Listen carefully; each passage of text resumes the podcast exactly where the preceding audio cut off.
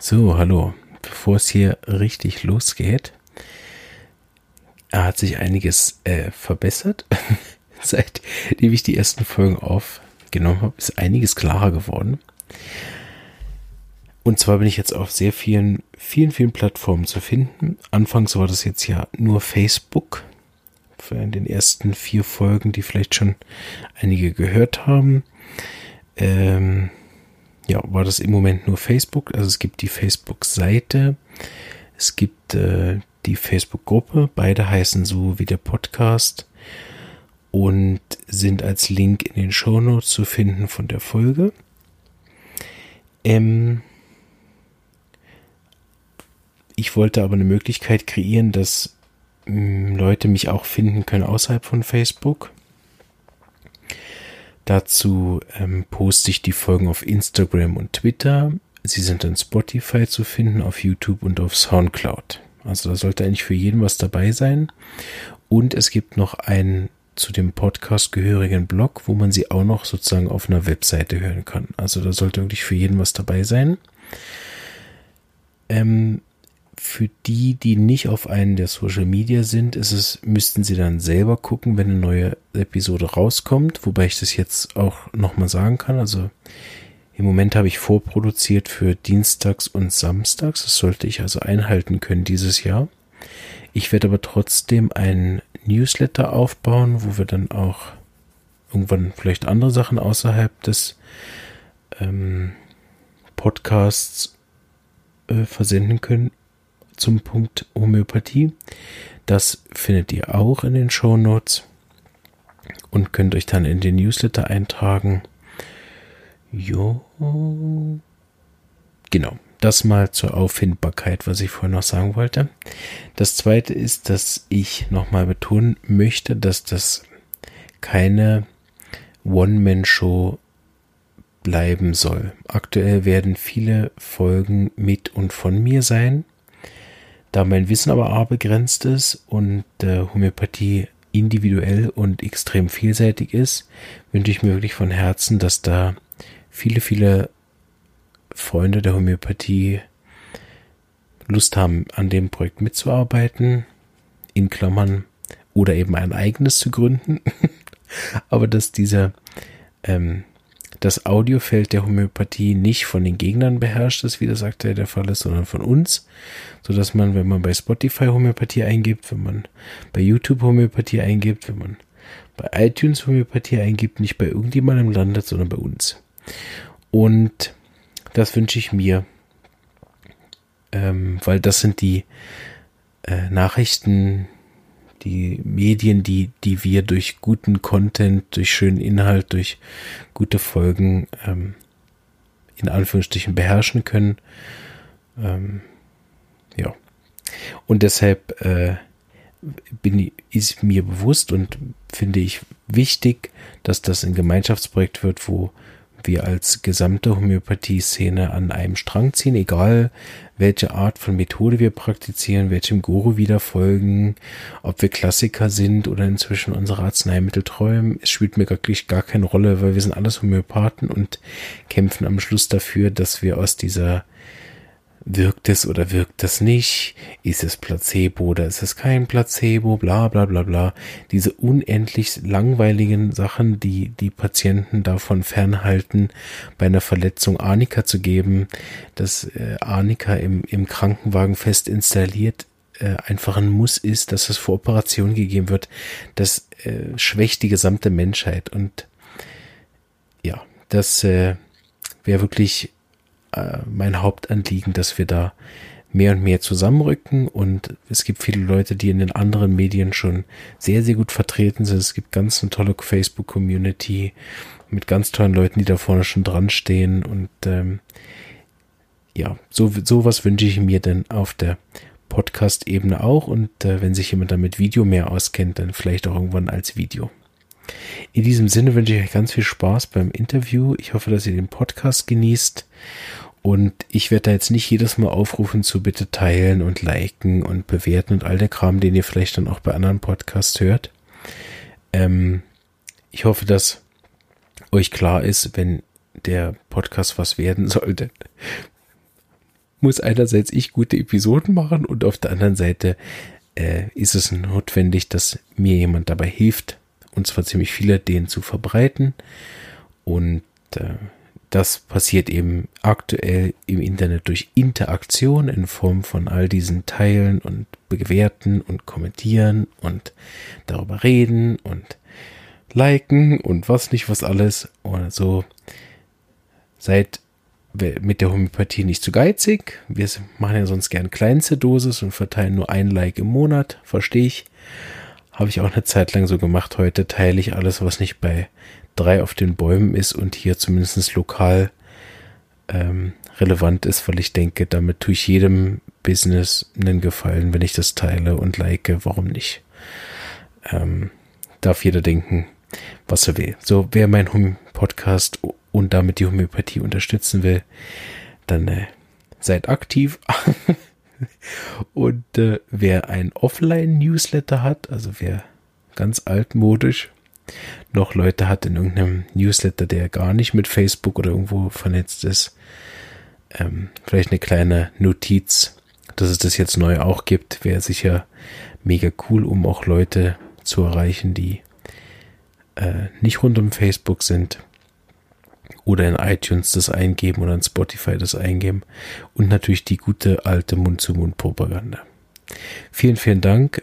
Am Schluss allerdings an uns alle, dass wir mit der Homöopathie in irgendeiner Art und Weise verbunden sind und an Dank an alle vor mir und an alle nach mir und an alle, die aktuell was für die Homöopathie tun.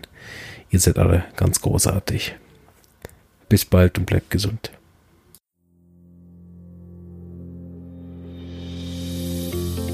Hallo und herzlich willkommen zu meinem Homöopathie-Podcast. Mein Name ist Marvin Zander und ich freue mich darauf, dir diese alternative Heilmethode näherbringen zu dürfen. Ich werde dir die Hintergründe und Grundlagen leicht verständlich erklären, von meinen Erfahrungen und Erkenntnissen berichten und dir ermöglichen, alle Bereiche dieser ganzheitlich wirkenden Therapie kennenzulernen. Ich freue mich, dass du dabei bist und wünsche dir viele Erkenntnisse bei der heutigen Episode. Ja, hallo. Schön, dass du den Weg gefunden hast in meinen Podcast und ich hoffe, du bist schon genauso in Vorfreude, wie ich das damals war, als ich mit Frau Sonnenschmidt das Interview aufnehmen durfte. Ich habe erst, äh, sie hat mich angerufen auf eine Anfrage hin, die ich beim Narayana Verlag gestellt habe, einer der größten Online-Versandhandel äh, für homöopathische Bücher. Und ich habe gedacht, ja, der Podcast, das sollte kein äh, Ein-Mann-Projekt werden. Homöopathie ist so riesig, da wäre es schön, wenn auch andere zu Wort kommen, damit es nachher eine einigermaßen pluralistische äh, Sicht nachher darstellt und nicht nur mich. Und wollte mir da so ein bisschen Unterstützungsboot holen und äh, Frau Sonnenschmied war dermaßen begeistert, die hat mich so zwei oder drei Tage nach der Anfrage schon angerufen. Ich habe gedacht, ja, ja, so große Verlage, bis die sich da melden, das geht äh, Monate. Und wir haben gleich gemerkt, dass wir da die eine ähnliche Chemie haben und sogar denselben Lehrer, was ich sehr lustig finde. So äh, war das schon im Vorfeld sehr gut. Natürlich bei so einem ersten Interview äh, ist alles schief gegangen, was so schief gehen kann äh, einschließlich dem äh, obligatorischen äh, Punkt nicht auf Rekord zu drücken, dass die Aufnahme nicht startet. Also war alles dabei. Trotzdem ist was rausgekommen, was ich sehr gelungen finde für den Auftakt und äh, freue mich, euch das präsentieren zu dürfen als Start vom Podcast. Ähm, mein Name ist Marvin Zander. Ich stelle mich noch ein bisschen vor für die Leute, die jetzt erst eingestiegen sind in den Podcast. Ähm, ich bin Dozent und Homöopath, also Dozent für Homöopathie und Homöopath in der Schweiz seit jetzt sieben Jahren und habe hier eine gut laufende Praxis, Familie und zwei Kinder. Und das äh, Homöopathie-Podcast-Projekt ist so meine neue Leidenschaft, die ich die nächsten Jahre betreiben werde. Und da soll es darum gehen, Homöopathie kennenzulernen und eben auch von verschiedenen Seiten kennenzulernen. Wir werden zwei Folgen die Woche machen. dienstags eine Theoriefolge und samstags eine praktische Folge, zumindest mal das erste Jahr. Und zwischendurch werde ich auch immer mal wieder Interviews aufnehmen, wie das hier. Und die lade ich dann irgendwann zwischendurch als Surprise hoch an oder für äh, Winter- und Sommerpausen, wenn ich sie dann mache. Ja, ähm, wir haben sehr schöne Sachen besprochen, was ihr gleich hören werdet. Eine der wichtigsten Sachen, die mir persönlich besonders Freude gemacht haben, war, dass sie auch den Schwerpunkt legt bei der Behandlung darauf, den Patienten zu coachen, dass ähm, er selber mitarbeiten darf bei seinem Fall und das ist, was ich eben auch unter Hilfe zur Selbstheilung verstehe, dass es nicht nur Globuli geben ist, was sehr viel bewirken kann, sondern auch dem Patienten selber die Möglichkeit geben, aktiv an seiner Heilung teilhaben zu lassen. Und das fand ich sehr gut, dass sie das äh, gerade am Anfang jetzt auch noch so reingebracht hat, weil ich das gegen, äh, wenn der Podcast fortgeschrittener ist, also vielleicht dann im nächsten Jahr, will ich mich auch wirklich verstärkt darum kümmern, ähm, meine eigenen Erfahrungen mitzuteilen und auch die dann von anderen, wie die Frau Sonnenschmidt, die ich dann sicher nochmal einladen werde, explizit zu dem Thema.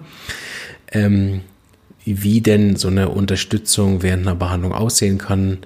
Was hat sie für gute Erfahrungen gemacht? Was habe ich für gute Erfahrungen gemacht, um den Patienten noch zu stärken? Das fand ich sehr schön. Auch ihre Erfahrungen aus dem Ausland ähm, fand ich sehr wertvoll. Die, die habe ich genauso gemacht wie Sie. So, ich äh, freue mich, euch das präsentieren zu können und nach dem Interview melde ich mich nochmal zu Wort. Bis dahin alles Gute und viel Spaß.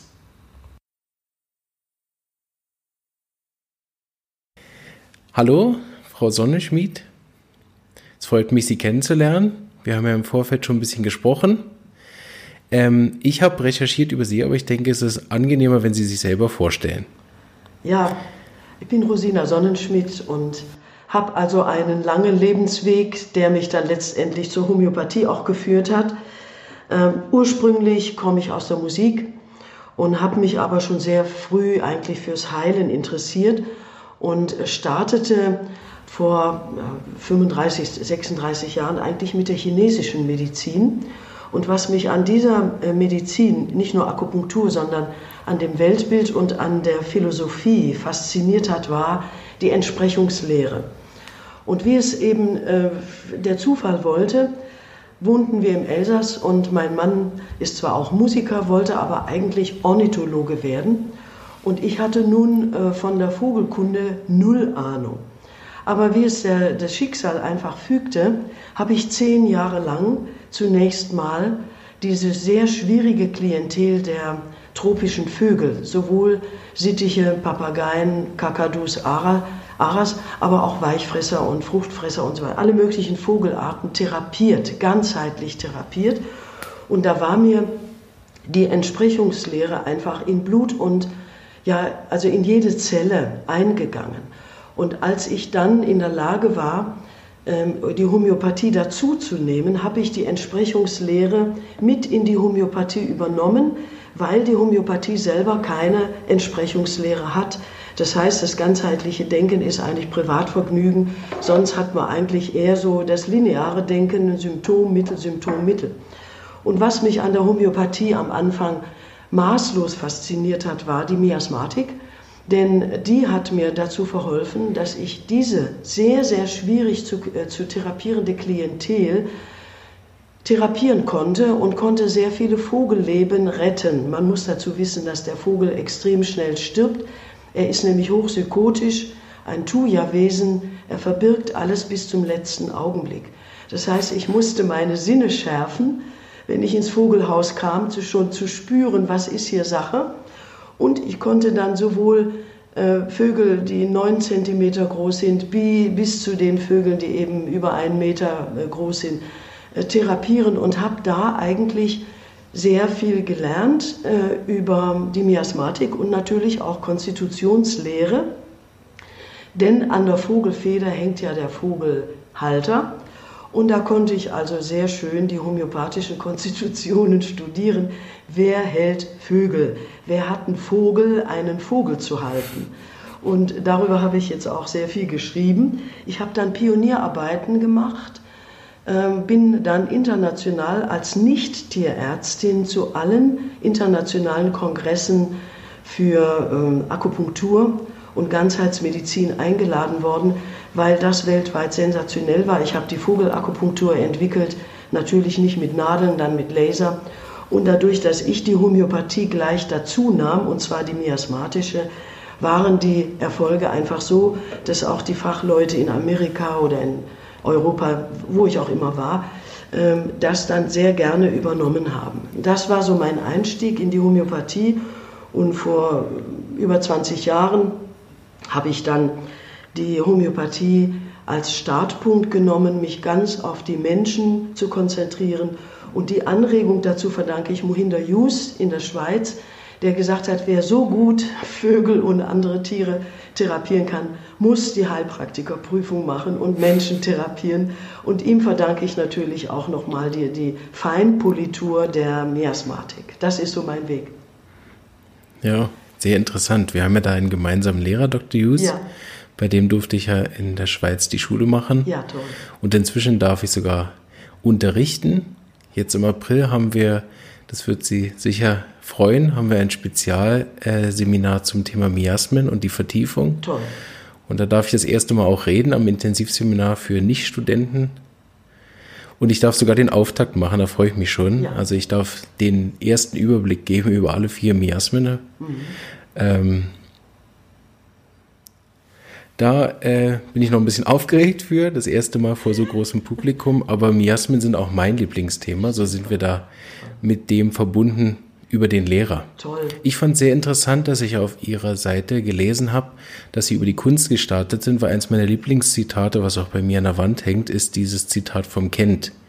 Homöopathie zu studieren ist eine Wissenschaft, aber sie zu praktizieren ist eine Heilkunst. Ja, genau, genau. Das kenne ich auch und das ist auch mein Credo, absolut.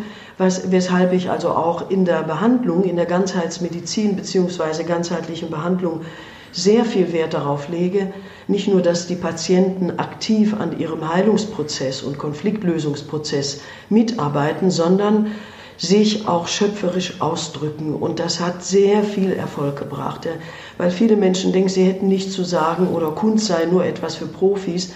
Aber ja, man kann jede künstlerische Ausdrucksform auch als Laie natürlich ausüben. Und ich betrachte das also ganz, ganz eng. Kunst und Heilkunst gehören für mich ganz eng zusammen. Ja, ganz im Sinne Hahnemanns. Ja. ja. ähm, ich habe, äh, also der Podcast, den wir machen, der richtet sich hauptsächlich an Laien, die noch nicht so viel über die Homöopathie wissen. Ich denke, wir haben, werden mit der Zeit auch ein paar Interessierte haben, die schon lange Homöopathie machen, mal reinzuhören, was wir so machen. Und Ziel des Podcastes ist, äh, so ein positives Sprachrohr zu haben für die Homöopathie, wo man sich einerseits dann informieren kann, auditiv über die Homöopathie, also die Leute, die gern einfach was hören wollen über Homöopathie, dass sie die Möglichkeit haben, da den Gratiszugang zu haben.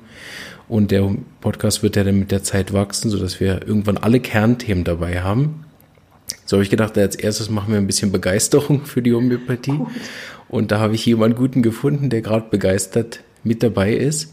So, ähm, ich erinnere mich daran, meine Begeisterung ist geweckt worden mit äh, 14, 15 im Sozialpraktikum. Da wusste ich nicht genau, was ich machen sollte und bin bei meiner Homöopathin gewesen zwei Wochen und habe da als äh, junger Jugendlicher da drin gesessen und mir zwei Wochen lang tatsächlich nur Patienten angeschaut. Sie hat mir auch nichts erklärt. Ich hatte keine Ahnung von den Mitteln, von nichts, habe einfach nur der Anamnese gelauscht und deshalb sage ich immer wieder, Homöopathie habe ich kennengelernt, nicht nur als Patient, wo man ja noch weniger versteht, sondern dann als Beisitzer und ich habe einfach gesehen, wie menschennah das ist, wie, was für eine liebevolle Arbeit das ist, wie viel Zeit man sich nimmt für den Patienten und ohne dass ich irgendwas wusste, groß über Homöopathie, habe ich damals entschieden, das mache ich. Ja, das kann ich gut nachvollziehen. Diese Begeisterung eben dafür zu haben.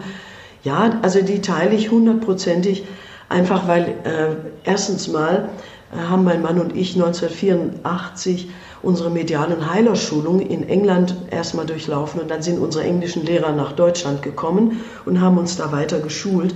Das heißt, das Heilen ist für mich eine ganz ich sage jetzt mal außer, außergewöhnlich das Wort, eine heilende und heiligende Handlung. Und deshalb ist für mich also Menschenkenntnis ganz wichtig, Menschen wertfrei zu beobachten und dann natürlich zu erleben, äh, die Wandlung in dem Heilungsprozess. Also das ist ein solches Geschenk und äh, begeistert mich eigentlich bei jedem Patienten erneut, obgleich ich sagen muss, ich habe hauptsächlich sehr schwerkranke Patienten, chronisch kranke und am Anfang denke ich auch oft, du liebe Zeit, ob das was wird. Also, und ich bin eben weit davon entfernt, nur zu sagen, das müssen jetzt alles die Kügelchen bringen, sondern für mich spielen natürlich die ganz, äh, also in der Ganzheitsmedizin die äh, Aspekte Ernährung, Bewegung, Ausleitung, Funktion der Organsysteme anzuregen, also auch auf der Körperebene zu arbeiten und selbstverständlich auch den Patienten erkennen zu lassen, was ist sein Konflikt und wie kann er den Konflikt lösen. Darüber habe ich ja unzählige Übungen, Rituale und so weiter veröffentlicht.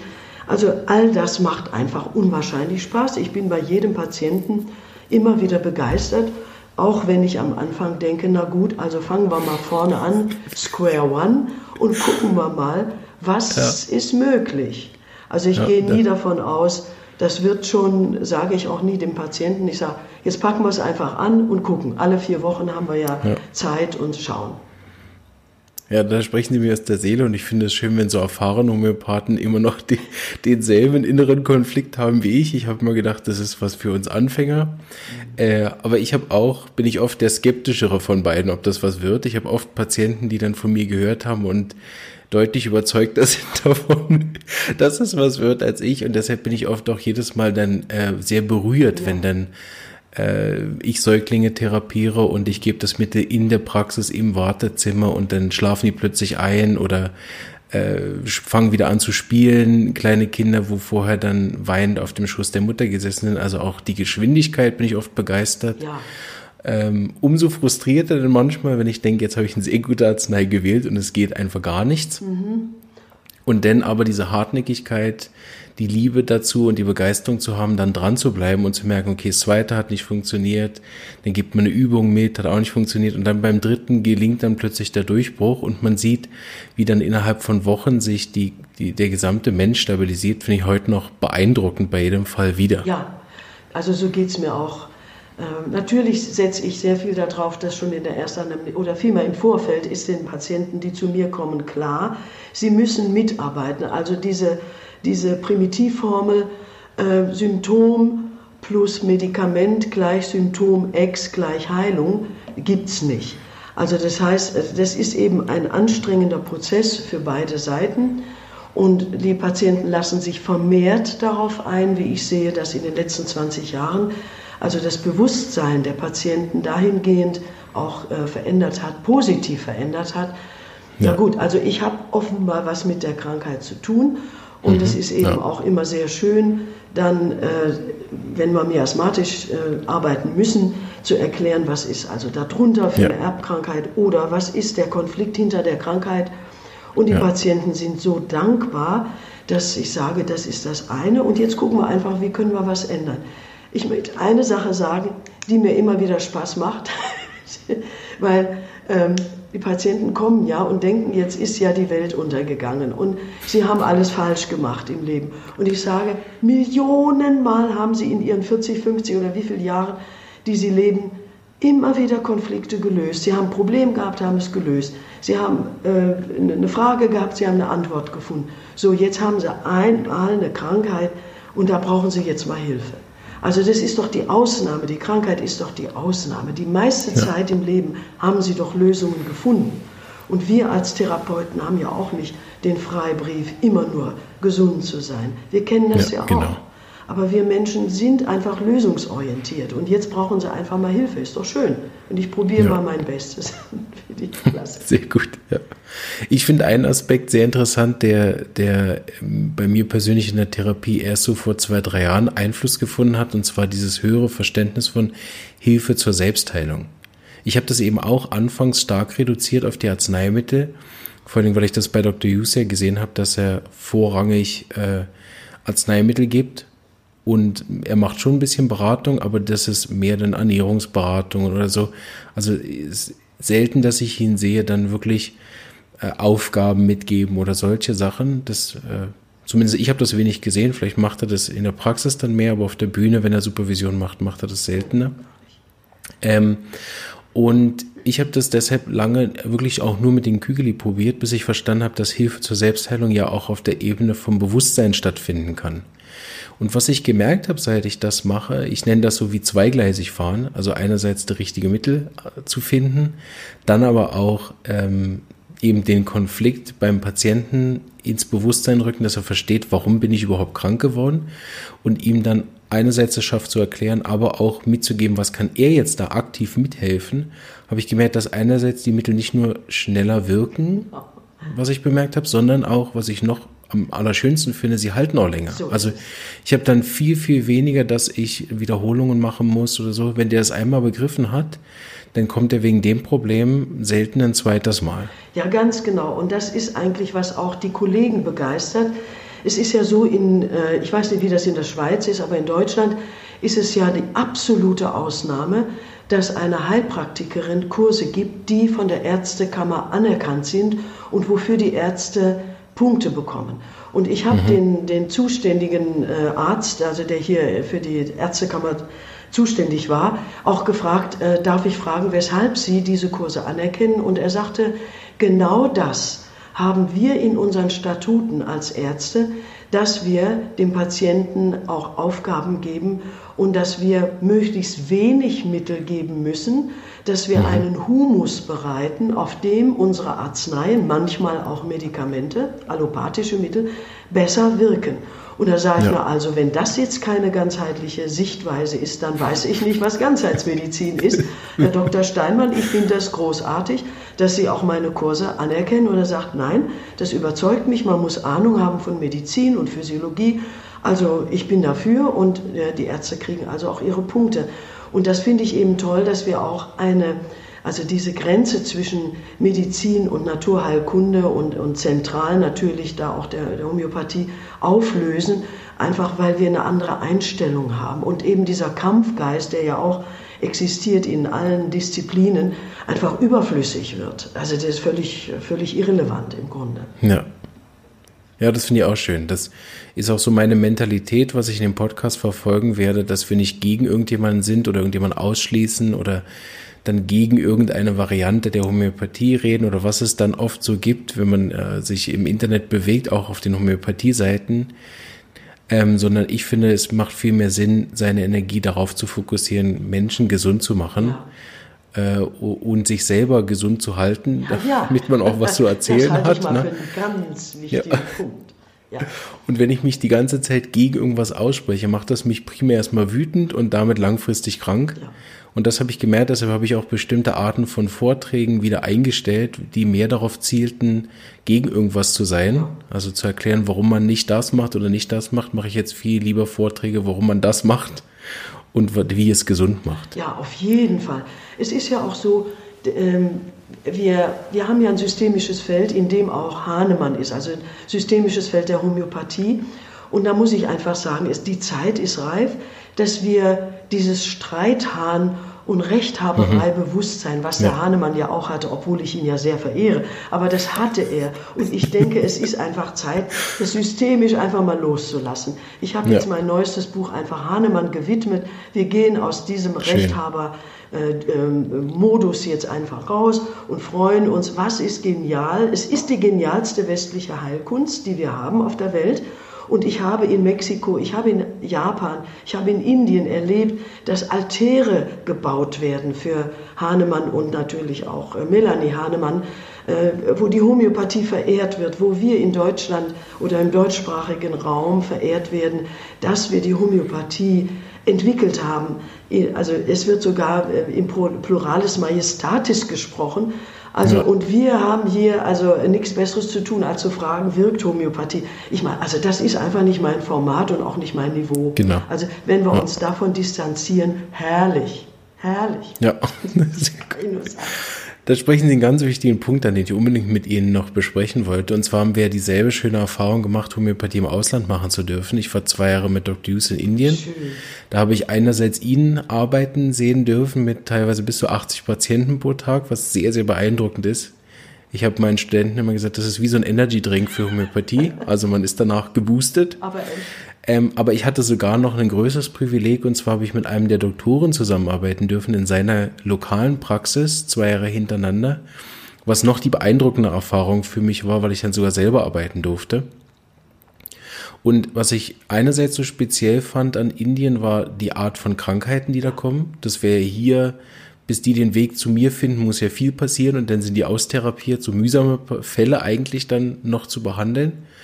Ähm, da kommen die dann halt direkt zum Homöopathen und andererseits aber dann auch die, ähm, also wie ich auch finde, dadurch, dass die wenig andere Therapien haben, wie schnell es da wirkt. Also ich erinnere mich heute noch an einen Patienten, der kam mit relativ weit fortgeschrittenem Parkinson als Folge von Gerichtsstreit über Jahre mit seinem Kollegen und dann habe ich mit ihm ein bisschen gesprochen und habe dann auch mit dem Doktor zusammen geredet und habe gesagt, du, also meine Erfahrung aus der Schweiz können wir da nicht viel bewegen. So, da war ich auch noch, noch mal ein bisschen naiver als jetzt und habe gesagt, aber von dem her, was ich mit ihm gesehen habe und so würde ich ihm Kaustikum verschreiben. Und weil es so eine tief wirkende Sache ist, gerade auch eine Hochpotenz. Und dann haben wir ihm dreimal 10.000 gegeben vom Kaustikum und dann habe ich ihn nicht wieder gesehen, als ich noch da war, aber er hat ihn weiter betreut und der kann heute ohne Beschwerden wieder Treppen steigen. Es hat sich nicht weiter verschlechtert, ein bisschen deutlich verbessert, nicht ganz weg. Und er hat dann irgendwann Kaustikum nochmal wiederholt nach zwei Jahren und es geht ihm immer noch hervorragend. Also das sind so Verläufe, die, die, die man dann irgendwann mit, mit ich mit sieben Jahren und sie mit viel mehr Erfahrung dann ja auch irgendwann einmal gesammelt hat und sich die Frage dann, ob Homöopathie wirkt oder nicht, gar nicht mehr stellt. Das ist ja völlig klar. Ja, das, aber das ist auch ein wichtiger Punkt dass wir ja bevor es Heilpraktiker gab und Laienhomöopathen gab, äh, in Massen, sagen wir mal, äh, doch Ärzte in Krankenhäusern oder mit solchen Krankheiten, mit, mit schweren Infektionskrankheiten zu tun hatten und damit auch Erfolge hatten in der Homöopathie. Das ja. haben wir auch ein bisschen vergessen. Und, also ich habe das eben in Japan vor allen Dingen erlebt. Dazu muss ich sagen, dass ich einfach Weiß ich nicht. Also ich habe einfach eine, eine Gabe, mit der Mentalität der Asiaten umzugehen. Mhm. Die sind mir einfach sehr vertraut. Ich bin auch der asiatischen Kultur einfach sehr vertraut. Vielleicht, weil ich Indologie studiert habe, was weiß ich. Also jedenfalls, wenn man mit Menschen zu tun hat, äh, die ganz anders ticken als wir, die auch ganz andere Krankheiten haben, dann finde ich es gerade besonders gut, dass man sich ganz auf seine Menschenkenntnis verlässt, weil Mensch Mensch ist. Das ist egal, ob ja. er Schlitzaugen hat oder braun oder gelb oder sonst was ist, sondern das menschliche Verhalten kann überdeckt sein, kann unterdrückt sein. Aber Menschen verhalten sich so. Und was man in Japan zum Beispiel überhaupt nicht erwartet hat, ist, dass die Patienten den Humor verstehen. Das ist ja nun alles Japanisch und Englisch, ja. also nicht Deutsch. Genau. Ne? Äh, und die konnten also das Witzige, äh, wie man einen Konflikt lösen kann, den Humor, was ja eine hohe Intelligenz ist, so gut verstehen, wenn das wieder vom Englischen ins Japanische übersetzt worden ist, weil es eine völlig andere Sprachfamilie ist, dass dieses Dinge gehen, weil man einfach von Mensch zu Mensch sich einander zuneigt und diese Empathie einen Funken hat, der, egal was das für eine Mentalität ist, was das also für eine Nationalität ist, total überspringt. Und das habe ich bei allen Menschen, ich habe viele Ausländer bis jetzt therapiert, äh, das ist völlig unerheblich. Es ist nur eine Sache, wie kriegen wir das sprachlich hin, dass einigermaßen dieser Mensch äh, noch äh, einen Übersetzer hat, der das eben ja. rüberbringen kann. Und das finde ich eben so toll. In der, in der Homöopathie ist das A und O, dass ich den Menschen auf all seinen Ausdrucksebenen, Körperebene, sprechen, wie er spricht, wie er sich hinsetzt, ne? wie er mir die Hand gibt. Ja, genau. Äh, da sehe ich eigentlich schon alles, da brauche ich nur noch ein paar Bestätigungsfragen. Ja, korrekt, ja. Und dann wissen wir eigentlich, woran wir sind. Mit wem habe ich es zu tun? Und dass ja. ich mir dann auch die Potenziale angucke und Patienten immer ganz erstaunt sind, egal in welchem Land äh, das auch passiert mhm. ist. Ich nehme bei Ihnen die und die Gabe wahr und die sind ganz erstaunt. Was? Das habe ich auch? Ja, sage ich. Also nicht nur die Pathologie, sondern auch was bringen sie an, an Selbstheilungskräften mit. Und das sind ja. Gaben wie zum Beispiel Geduld oder ähm, ich habe ästhetische Gefühle, also ich habe einen Sinn für Ästhetik oder ich habe Durch Durchhaltevermögen und so weiter. Ja. Das sind ja alles äh, wunderbare Gaben von Menschen. Genau. Ja. Und, und da kommt uns die Miasmenlehre enorm zum Tragen, weil es nur vier sind. Also versuche ich den Studenten immer wieder zu vermitteln. Habe ich gesagt, wenn ihr die Miasmen richtig gut drauf habt, wenn das klar ist, es gibt nur vier, dann müsst ihr euch nicht so viel merken, dann habt ihr den Einstieg leicht. Und wenn man dann studiert, welche Arzneien typisch sind für die Miasmen, dann kann man auch sich wirklich am Anfang viel, viel Arbeit und Repertoriums nachlesen und Computerprogramme kann man sich dann auch sparen. Die kann man dann hinzuziehen, wenn es wirklich schwierige Fälle sind, wo das augenscheinliche, die offensichtlichen Mittel oder die häufigen nicht funktionieren oder passen. Aber das merke ich auch in der Praxis, wenn man die Hand geschüttelt hat, wenn der Patient mit einem mitgelaufen ist ins, ins eigene Sprechzimmer und der ist irgendwie äh, in der doppelten Zeit schon vorgerannt, gefühlt, oder? Ja, genau. Kann man gerade aufschreiben, fester Händedruck, sehr hektisch, psorisches Aussehen und äh, hat auf dem Weg die ganze Zeit schon geredet, obwohl ich wie drei Meter hinter ihm gelaufen bin. Also da hat man schon so viele Symptome gesammelt, da muss man gar nichts mehr fragen, ob derjenige hektisch ist, unruhig. Genau. das kann man sich alles sparen. ja, genau.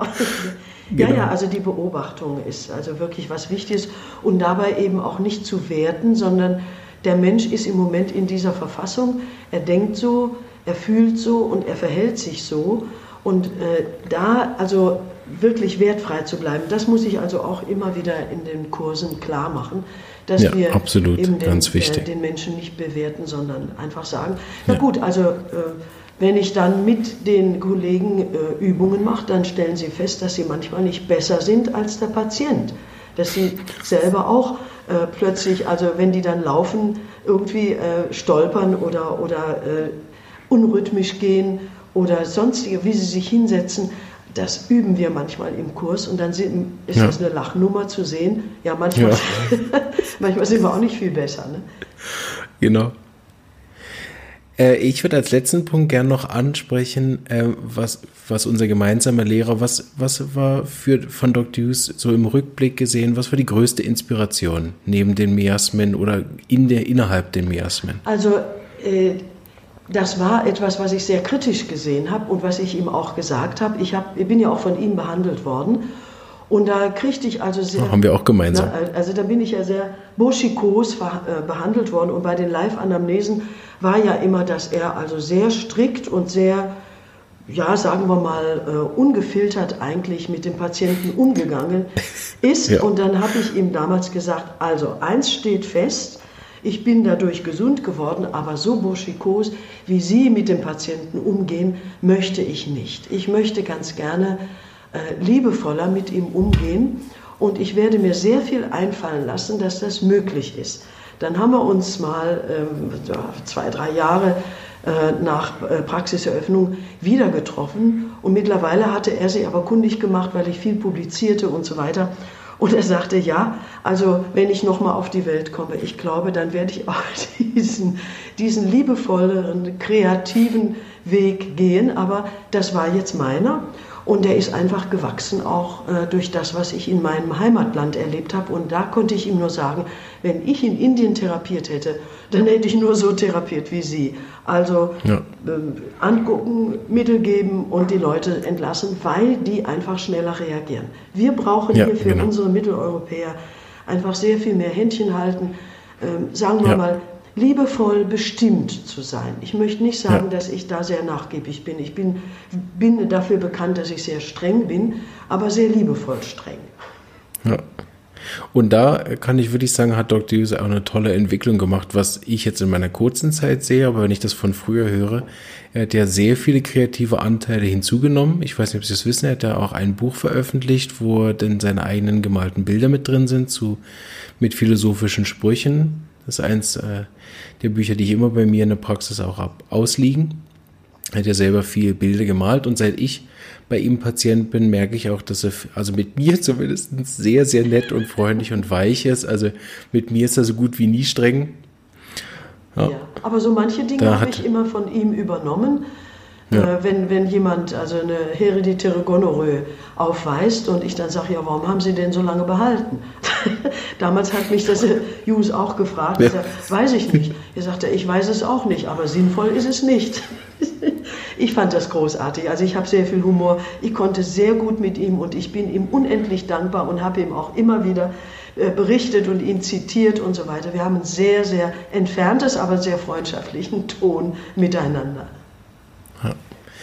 Vielleicht noch der, der letzte Wort an unsere Zuhörer, die jetzt vielleicht noch gar keinen Kontakt mit der Homöopathie ähm, bekommen haben. Vielleicht können Sie da noch zwei, drei Sachen aus Ihrer Erfahrung mitteilen, zum Beispiel welches Buch für die Einsteiger Sie empfehlen zum, oder Vorträge, die Sie empfehlen oder ob Sie sagen, nein, einfach gar nicht so viel lesen, einfach den, den erstbesten Homöopathen aufsuchen oder soll man sich da lange Zeit lassen? Was wäre so Ihr Tipp für Leute, die jetzt noch gar keine Berührung haben? mit dem Thema außer dem Podcast zu hören? Ja, ja. Äh, also das ist nicht so ganz einfach. Ähm, ich denke, dass die, wer eine homöopathische Behandlung möchte, sollte den äh, Homöopathen fragen, ob er auch in der Konfliktentdeckung, Konfliktbesprechung und Konfliktlösung firm ist. Denn das wollen die Patienten und das machen noch zu wenige Homöopathen. Aber wenn ein Homöopath sagt, selbstverständlich gucke ich mir das auch an, dann ist er da an der richtigen Adresse. Also äh, mhm. äh, alle meine äh, Leute im Netzwerk sind natürlich so ausgebildet, die ganzheitlich ja. therapieren und die Homöopathie als Königsweg in der Mitte haben. Das ist auf meiner Homepage in der Therapeutenliste. Und die ist eben in, im ganzen deutschsprachigen Bereich. Die Homepage, die findet ihr dann in den Show Notes.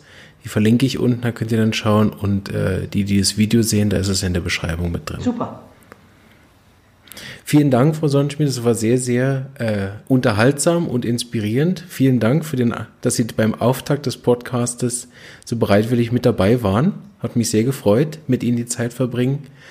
Und ich hoffe, wir hören uns dann irgendwann mal wieder, wenn es dann besser läuft ja. Bei mir mit dem Podcast. Dankeschön Ihnen, Herr Zander. War sehr nett mit Ihnen. Danke. Danke. So, hallo. Ich hoffe, es hat euch gefallen und ihr habt äh, ein bisschen was mitnehmen können. Ähm, es sind vielleicht einige Fragen da oder Anregungen oder Kommentare oder Wünsche nach bestimmte Dinge zu erklären oder was auch immer. Da könnt ihr mich einerseits über die Kommentare der Folge erreichen und auf der anderen Seite natürlich in der Facebook-Gruppe, wo ich das Interview auch nochmal separat gepostet habe, hoffentlich inzwischen. sonst nur machen werde. Ähm, und da könnt ihr mich erreichen über die Facebook-Gruppe, die genauso heißt wie der Podcast. Ja, in diesem Sinne wünsche ich euch einen schönen Tag, schönes Wochenende, was auch mir gerade macht und bleibt gesund.